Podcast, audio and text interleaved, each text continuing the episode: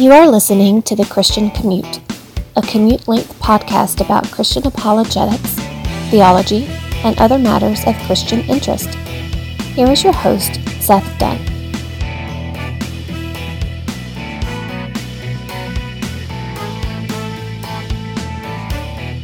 It is Friday, August eighteenth, and it's the morning, and this is a special episode. No Bible chapter review, no question in the inbox. Because here's what happened. I gotta talk about this. I gotta talk about... We're gonna call this one Google Willie McLaurin. Because I, mean, I just talked about Google Steve Flockhart. Because he's got a fake resume. And then the Willie McLaurin story happens. And I said, I've, I've gotta talk about it today.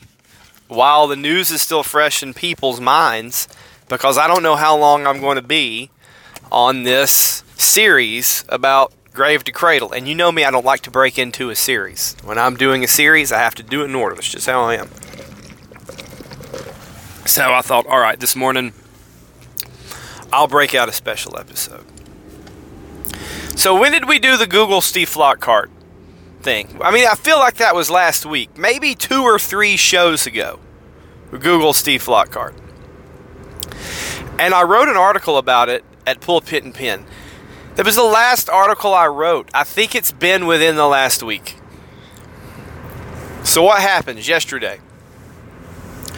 Willie McLaurin resigns as the president of the S B C Executive Committee because it was found out that the schools that his resume said he went to, he did not graduate from there, or in some cases, even go there. So it's not a matter of, well, he put a school on his resume, and he, it was like his degree was in process. No, no, he didn't go. It, which is just, I wish I could say it was unbelievable, but it's not. So let's back up a minute. What is the S B C Executive Committee? The, the Executive Committee of the Southern Baptist Convention.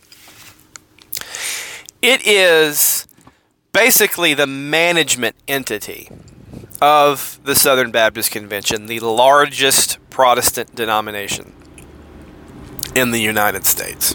Okay? So just a little refresher for those of you guys who don't know.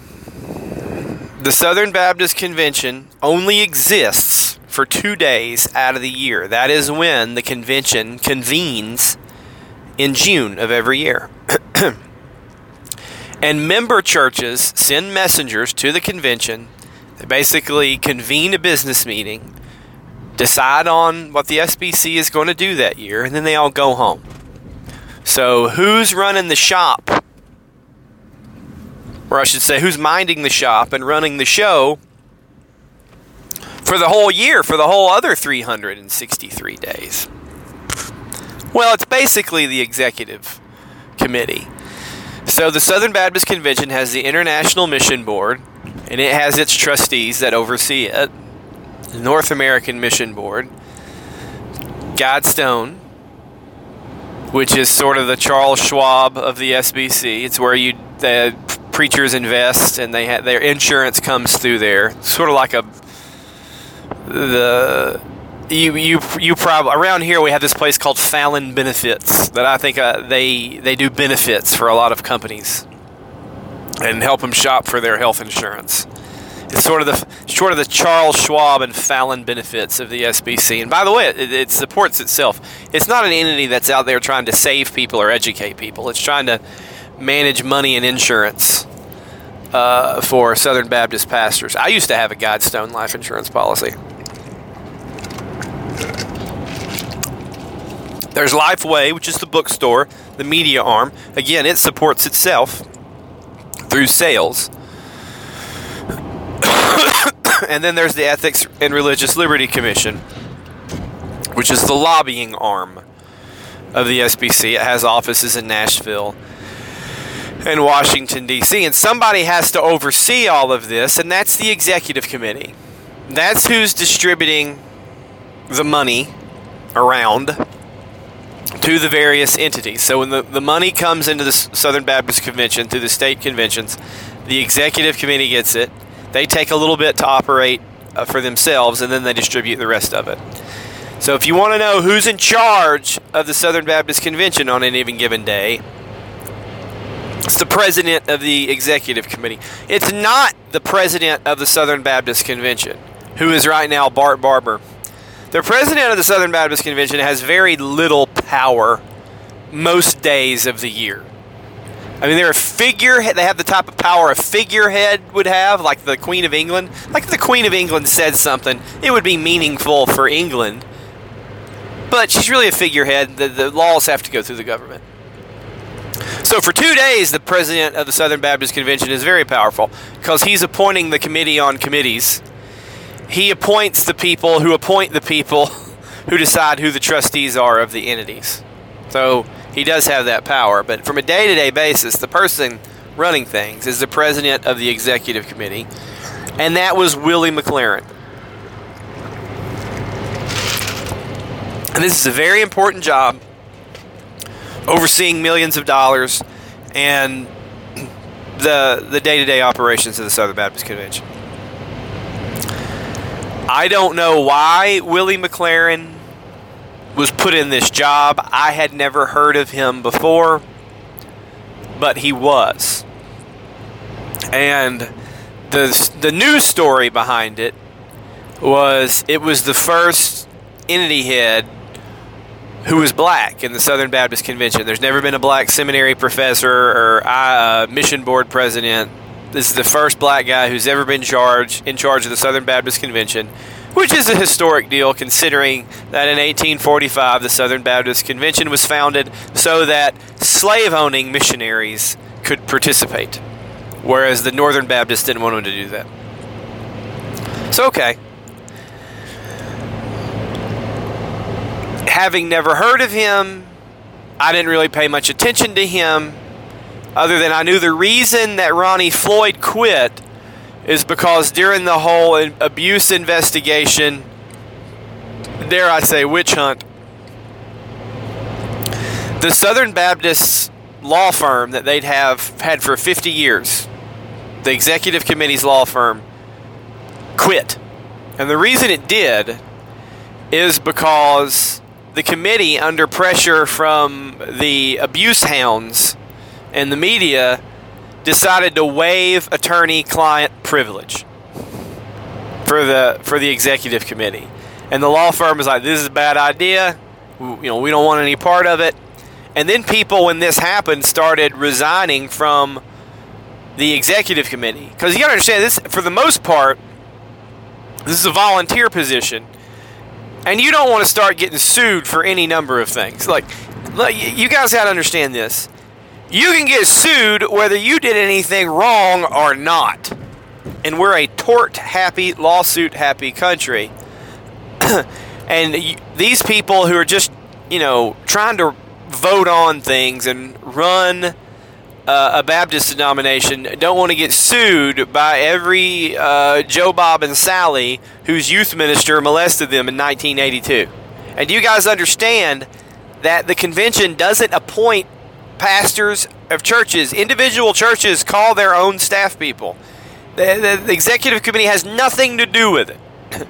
So for all the Darrell Gilyards in the world, as, as popular as they may have been with Jerry Vines and Paige Patterson, the executive committee can't do a thing if somebody wants to hire Darrell Gilyard.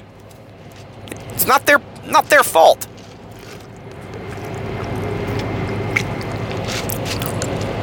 So when that happened, people started resigning. And one of the people who resigned was Ronnie Floyd. He was the president of the executive committee of the Southern Baptist Convention. Now, granted, this is, I mean, I've never seen the number, but I think this is like a five hundred thousand dollars a year type job. So if you get this job in Southern Baptist life, you have arrived, and you, of course, had to have to grease the right palms during your day and share the right revenue streams and, and sheep streams in your day to get this job. And Ronnie Floyd had done that. Ronnie Floyd was a mega church pastor, First Baptist Church, Springdale, Arkansas. Later changed to Cross Point, or no, Cross Church, like with multi-campus. Became the Southern Baptist Convention president. Interesting story behind his presidency. He was nominated by Johnny Hunt, and usually that's the guy who's next in line, who, you know, with Hunt or Patterson or Vines or somebody like that, says this is the next guy in the his his turn in the cabal.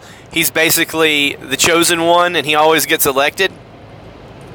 But it came out when he was nominated that his church was only giving like one point four percent, if memory serves, uh, of its budget to the cooperative program. And that's the cardinal sin. You got to buy your way in. You got to give to the C P. Now, granted, that was a lot of money, because when you have a multi-site megachurch, you're bringing in millions of dollars. So one percent is a lot more than X Y Z Backwoods Baptist Church gives over here, but it's a it's a percentage.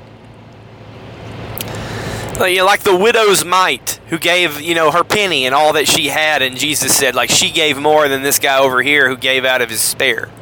Because you have churches who are showing up to vote, you know, they're giving five, ten percent of their budget to the cooperative program. So it was basically like Ronnie Floyd wanted to be the head S B C guy, but he didn't want to give. So he didn't get elected.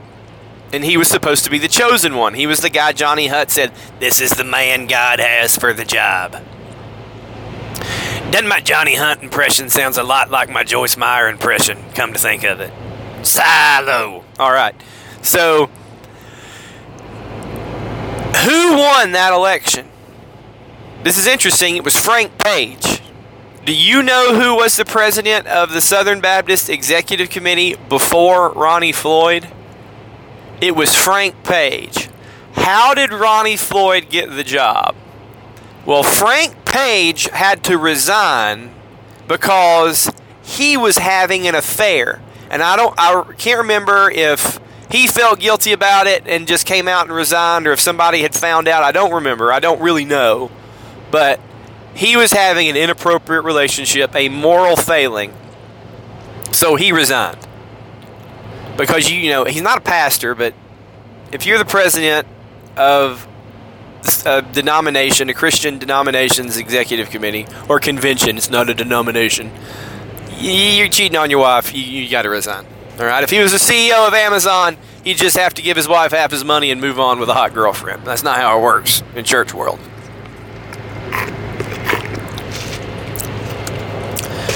So just keep this in mind. One guy had to resign because he was having an affair on his wife. The next guy was Ronnie Floyd. Now, I don't fault him for resigning after they did all the attorney-client privilege stuff and re- removing it. It was like, because he could see it was a problem. But you got to understand, the character of Ronnie Floyd is a guy who, when he was the S B C president, had a photographer taking pictures of him praying. Like, look at me praying. Publish this picture. He went and preached at the International House of Prayer. And these people are nuts. And as I've said before on this show, Ronnie Floyd is literally a false prophet. He made a prophecy about a, an Amer- uh, a revival in America in his nineteen ninety-one book, The Power of Prayer and Fasting. It is two thousand twenty-three. Okay? He didn't say when it was going to happen, but he was like, God revealed to me that a revival's coming in America, and I got to say, Ronnie Floyd, it's been thirty-one years. Where's the revival? Of course, that's from nineteen ninety-one, and everybody has forgotten it, and most Southern Baptists would have never known about it, except I read his book. I had to read his book for seminary. It was one of the ones I picked. It was it was my list of Southern Baptist muckety-mucks. Here, buy one of their books for this spiritual formation class and think on it. Now, I remember reading that book and, like, Ronnie Floyd's claiming that God's speaking to him while he's fasting. Of course, he's God's man. We're gonna have a, we're gonna have a revival in America that that transcends racial boundaries and. It didn't happen. What's the Bible say about when people say there's a prophecy that doesn't come true? Do not fear that man. He's a false prophet. Now, somebody might argue, well, he, Seth, he didn't say when it was going to happen. Then why say it at all? Uh, you know, oh, it's going to happen five hundred years from now. I'm dead. Don't you think if you're writing a book, it's going to happen in the lifetime of the people reading that book? That we can point back and say, oh, yeah. So Frank Page, adulterer, Ronnie Floyd, false prophet, and then we get Willie McLaurin. I just got to say it. His qualification seems to be the color of his skin. Because it's good to look diverse. Especially when things are going bad. And think about Willie McLaurin. Like, I didn't really know much about him. He he he's not of the mold of the typical S B C executive committee president. Not a megachurch pastor. Not a former S B C president. He was the pastor of a couple churches. So I went and looked at his website. And I don't want to call it Mickey Mouse, but his phone number is on it. Like, you can call him and, like, email him. It's it's, it's not like willie mclaurin dot com. It's like willie mclaurin at comcast dot net. You know, like me, I'm Mickey Mouse. You can send your question to seth dunn eighty-eight at gmail dot com. There is no Seth at christian commute dot com and contact me for speaking engagements. I don't have that. My website, actually my domain, just goes straight to the podcast website. So who am I to, who am I to say somebody's got a Mickey Mouse website? And he was like, I'm I'm a motivational, it looks like motivational speaker, leadership training. You, you know you got a problem, you say, I'm a leadership trainer, I'm a motivational speaker.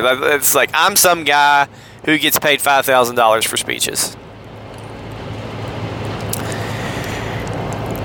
And these executive committee guys usually, like, look like they belong. And I'm not talking about the color of his skin. I'm just, just, just go Google a picture of him, and you're gonna be like, we put, we put this guy in charge. He doesn't look like the slick part, and I'm not saying that you have to be slick looking to be a Christ, uh, Christian leader, because I know there's no biblical basis for that. And quite frankly, I think all these slick looking guys are are crooked, and that's why they have to be so slick looking. But he just, he seemed to be different from the mold, which I think would be a good thing.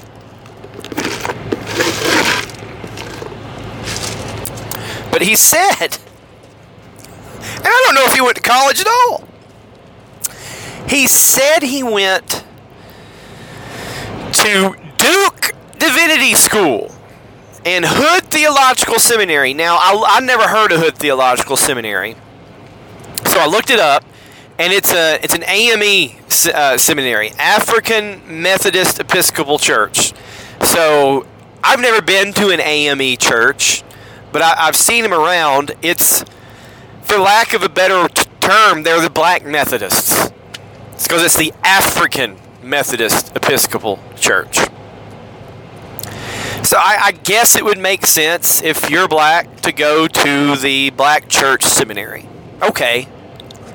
That doesn't not going to raise any eyes. Now, I have to say this, just if you're a Baptist, why are you going to the Methodist Episcopal Seminary?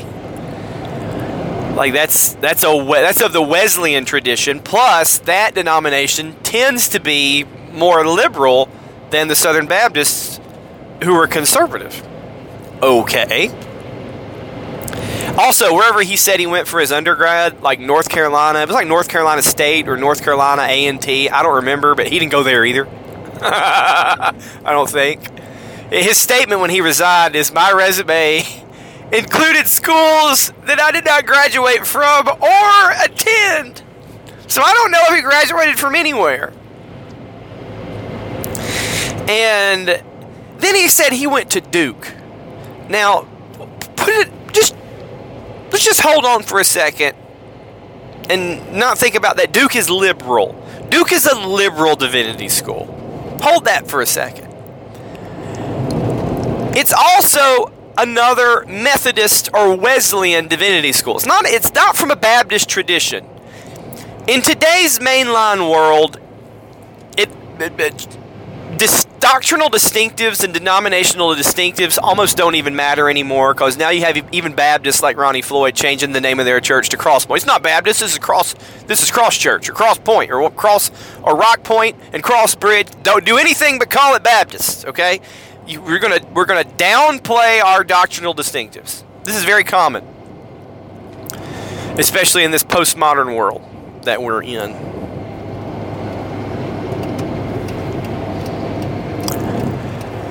But it is of the Wesleyan tradition. Okay. Liberal Wesleyan, you're supposed to be a Baptist. Okay. But it's it's Duke. That is a prestigious private school. He could have made up any school. I don't think anybody would have cared. He, he could have said he, he could have said he went to Emory. I mean, that's the. I mean, he, he could have said he went to one of these made-up seminaries like Covington over here in in Fort Oglethorpe. Nobody would have cared. He's not. He's not applying to to be the president of Delta Airlines, but he said he went to Duke. They don't just let anybody in at Duke. It is an expensive private school.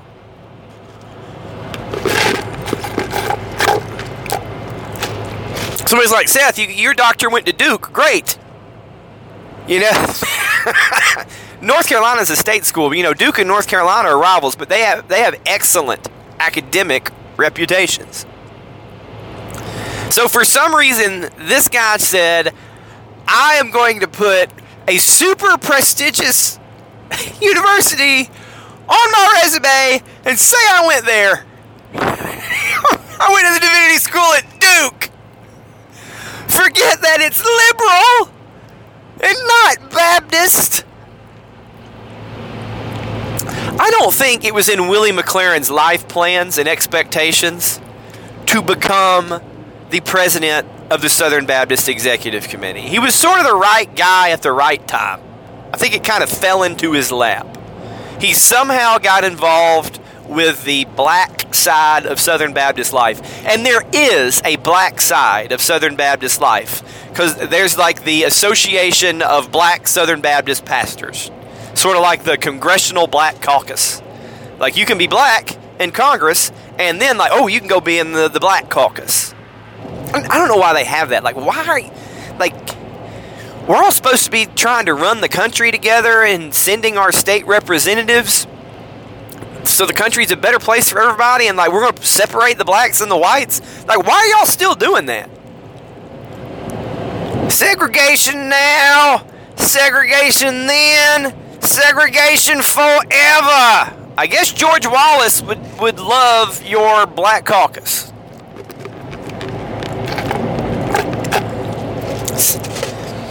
But there's still this like segregation, but you know, it's it's an affinity group. It's how people get together based on their affinities and try to take a leg up. So I don't know when this guy made up his resume, because he's you know he's got his you know email me at willie dot net, willie at comcast dot net, president of the S B C at comcast dot net. And then he gets into this. Now, he's the interim president. I should say that. He's the interim president, and I think it was discovered that he made up his credentials when he was being uh, considered to become the full-time president. He's like, Ronnie Floyd quit. It's a super important job. It's the kind of job they have to get some executive consulting firm to come in and decide, even though there's eighty-six trustees. And... And they make the decision based on that. So there was actually some guy, oh, Jared Wellman was his name, I think. I can't remember. And they considered him, and he did not get voted in. So now, now we're going to consider Willie, the interim guy. And that's probably how they called him.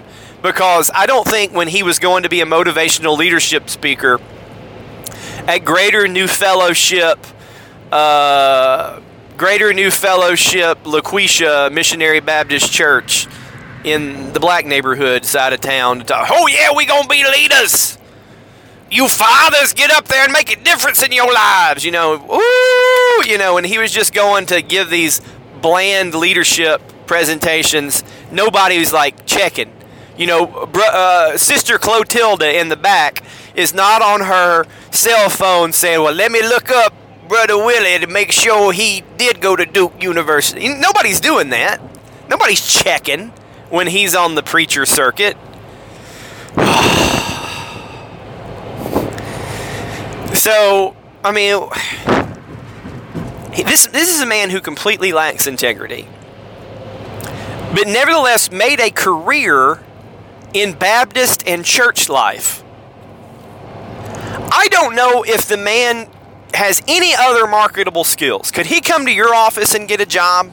Or my office and get a job? I don't know. Probably not. He probably didn't even go to college. If he wanted a job, he'd probably have to get a job like being a forklift driver, which, you know what? That's a good, important job.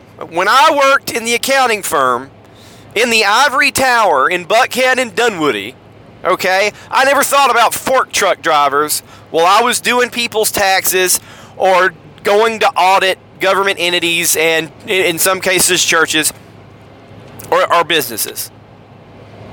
When I came to work at a factory, even when I started working from Georgia Pacific, and I was like, wow, this is a factory, it's huge, and we're, we're making all these heavy things that have to be moved around on fork trucks. We couldn't get stuff if it wasn't for fork truck drivers. Not a glamorous job, but I'm going to tell you this. Where I'm from and where I work, a good fork truck driver, that's gold. You want that guy who's dependable, who shows up, who's safe, because those things are two tons. They might kill somebody if they turn the wrong way, okay? I've worked with some pretty good forklift drivers in my day. I'm going to mention Tommy Silvers. I worked for, with Tommy Silvers for seven years, and he never killed me once. He was good at his job, and I always appreciated him. He got the job done, was there on time. So I, I'm not trying to belittle fork truck drivers. That's a good job, a blue-collar job that can support your family and let you have a nice middle-class life. But you're never going to be, as a fork truck driver, you're not going to own or be the guy who owns his own condo in Panama City Beach, who goes and gives speeches at the Ritz to have other people come up to hear you speak. You're just a regular Joe. It's a job anybody can get. It's not a job anybody can keep, but it's a job anybody can get, and it's not easy. That's the kind of job somebody like Willie McLaurin, who's apparently grossly uneducated, would get. But if you're good at just talking and selling yourself to people in church world, the sky is the limit. Just don't pull a Steve Flockhart. And I just think it's it's hilarious, but in a sad way, that last week we're talking about Steve Flockhart and how he had the hubris to, to just make up his resume and become a leader of a ten thousand member church with a six-figure job. And here's another guy who just made up his resume. Ergun Caner made up his backstory. Steve Flockhart made up his education. Willie McLaurin made up his education, makes it all the way to the most important man in the biggest, most influential Protestant denomination slash convention in the United States of America, on lies he didn't even really need to tell. And I think it's sort of the Steve Flockhart things. When these guys finally get into some job where they check them out, somebody has to do a background check. It's like, what are you talking about? You didn't go to Duke. You know what? If I ever make up that I went to Duke, I'm going to go all out. I went to Duke. I have a I have a master's degree in accounting from Duke, because that's believable, because I do have a master's degree in accounting. But not only do I have a master's degree of accounting, I walked on and played basketball for Coach K, and we won an, uh, an A C C and national championship while I was there getting my master's of accounting. That's what I did. And then I got a doctorate from Alabama, and I decided to play football but I hurt my knee, so Nick Saban hired me to be an offensive analyst, and I was the one who helped Lane Kiffin turn Blake Sims into the, the, the record-setting quarterback. I make up stuff all day. I mean, my gosh. If you're going to make something up, go all out. I went, I went to Duke. He go to college. It's one thing if a guy went to, like, he looks like he got an undergraduate degree from Emory University, which is like considered the Harvard of the South.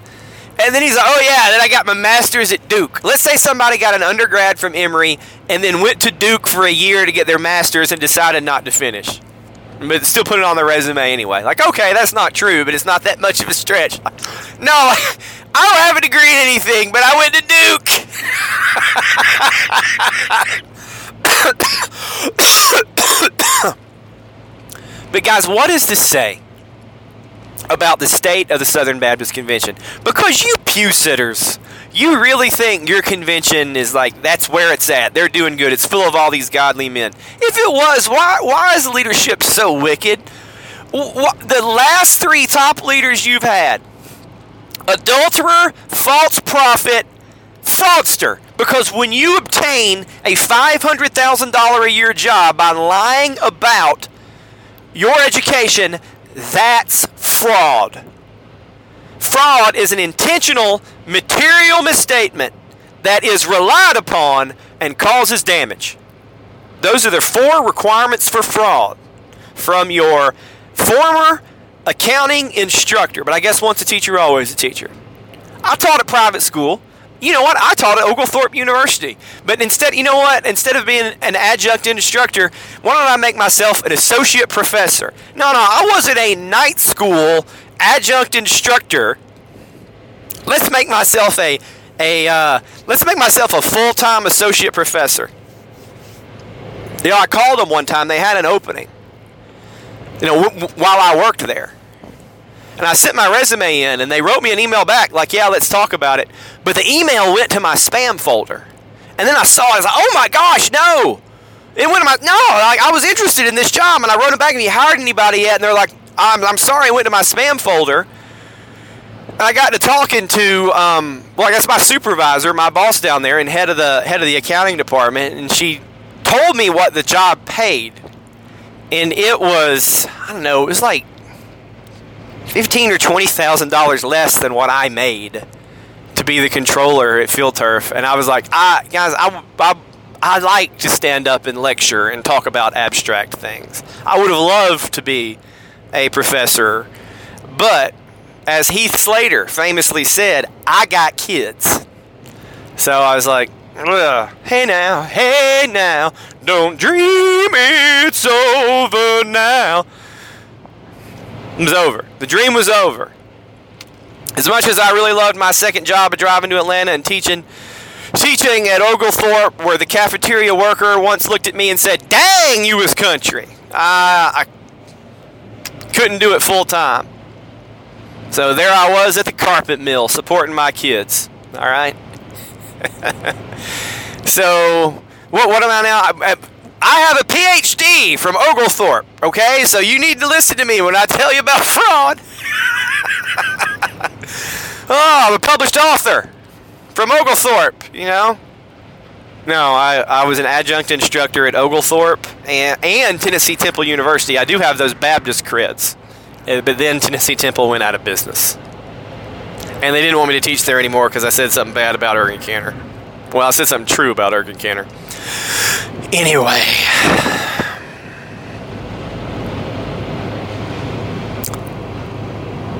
Adulterer, false prophet, fraudster. That's who rises to the top of the Southern Baptist Convention. That's who is, as Macho Man Randy Savage would say, the cream of the crop. Ooh, yeah. Google Macho Man Randy Savage, cream of the crop. It's a great promo. He pulls out a thing of coffee creamer and he goes, ooh, cream of the crop, Gene Okerlund. Yeah. But that's who the cream of the crop, fraudster, adulterer, false prophet, yeah. I wish I could just cut a wrestling promo on all these guys. And like, let me tell you something, brother. You're the worst of the worst. Oh, yeah. The mega powers are going to tell you apart. These guys are going to have to stand before God someday. And somebody somewhere is saying, oh, you Pharisee, you're just, you know, they, they're going to go home justified. You thank you, God, that I'm not like all these fraudsters. Yeah, listen, I'm going to let out a little secret. Maybe some of you and even my coworkers don't know. I don't make a half million dollars a year. Okay. I'm not the guy in charge of this domin- denomination. Nobody's saying Seth Dunn is God's man. I am just an ignominious podcaster trying to open the eyes of you pew sitters so that your lives at church are better, and that through your better lives at church, the world is a better place, shed in the light of the gospel of Jesus Christ, which the megachurch would hide under the bushel of American commercialism. Okay? That's just who I am. I'm a sinner, the same as Ronnie Floyd. Of course, I'm not a false prophet. I'm a sinner the same as Frank Page, although I have not had an affair on my wife. I am, I mean, I'm not, anybody could. It could happen to anybody. All right? Maybe one day I'm trying to be the president of some company. I'm like, well, then why don't I say I have a doctorate from Kennesaw? You know what I mean? It could happen to anybody. We've all told lies. We've all looked at a woman with lust in our hearts. That's adultery, if you've never acted on it, okay? Let's be theologically grounded here. I don't think we've all been false prophets. That's pretty bad. I mean, that's like, re- I'm, all sin is bad. That's really, really bad. Wouldn't you expect in a holy, God-fearing convention that God-fearing men would rise to the top? But you don't. You don't see that. So why do you continue to support it? And can I add this? I looked this up. International Business Machines, I B M, one of the most important complex country uh, companies in the history of the world, has twelve people on its board of directors. Amazon, one of the most important companies in the everyday life of Americans. They, it seems like they bring stuff to my house every day. It's changed the way we shop. Changed the way we shop for goods and services. Changed the way we listen to music. Changed the way we watch T V through Amazon Prime. And they do all kind of business services y'all never heard of. eleven members of the board of directors. All those billions and billions of dollar companies. Okay. Do you know how many members there are on the executive committee of the S B C, which has thirty employees? thirty employees. There are eighty-six members on that executive committee. It's sort of the board of directors. eighty-six. Do you know why these big corporations don't have eighty-six members of the board of directors? One, it's hard to find eighty-six qualified people to do something that important. Two, nothing would ever get done trying to get eighty-six people, or at least half of eighty-six people, to agree on something. It is a bloated bureaucracy. Guys, I mean, there's only one hundred senators in the United States. In the United States of America, which is the biggest, most powerful, most important country in the history of the world. We got one hundred senators. And, I mean, the, the, member, uh, the members of Congress vary. It's between four hundred and five hundred right now, I think. But it takes eighty-six members to run the Southern Baptist. eighty-six?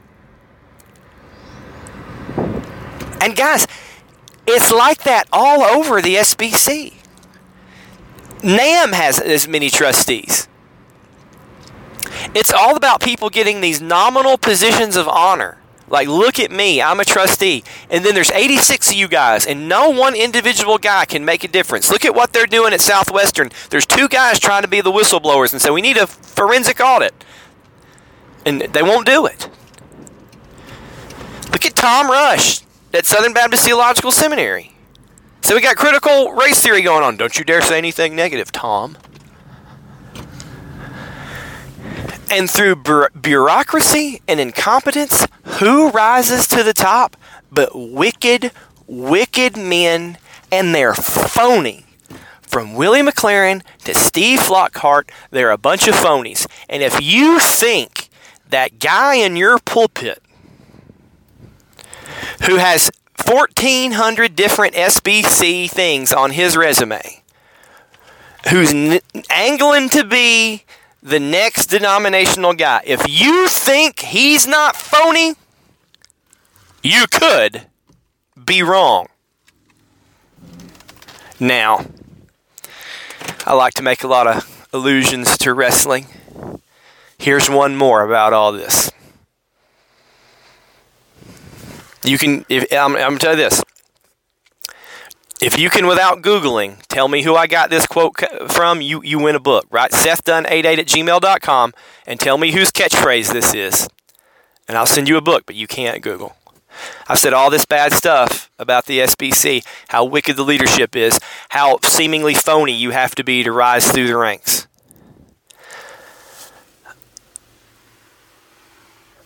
I think it's, it's a white, whitewashed tomb. Okay, not in the same way the Pharisees were, but I think it's a whitewash tomb. I could be wrong, but I doubt it. Thanks for listening to the Christian Commute. Lord willing, I'll be back with you again this afternoon.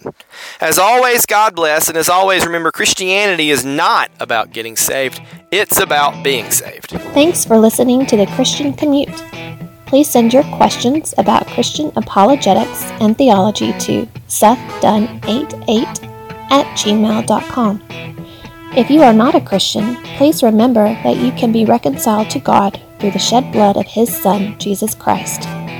The Bible teaches that all who call on the name of the Lord will be saved. Repent of your sins now and accept Jesus as Lord. God bless.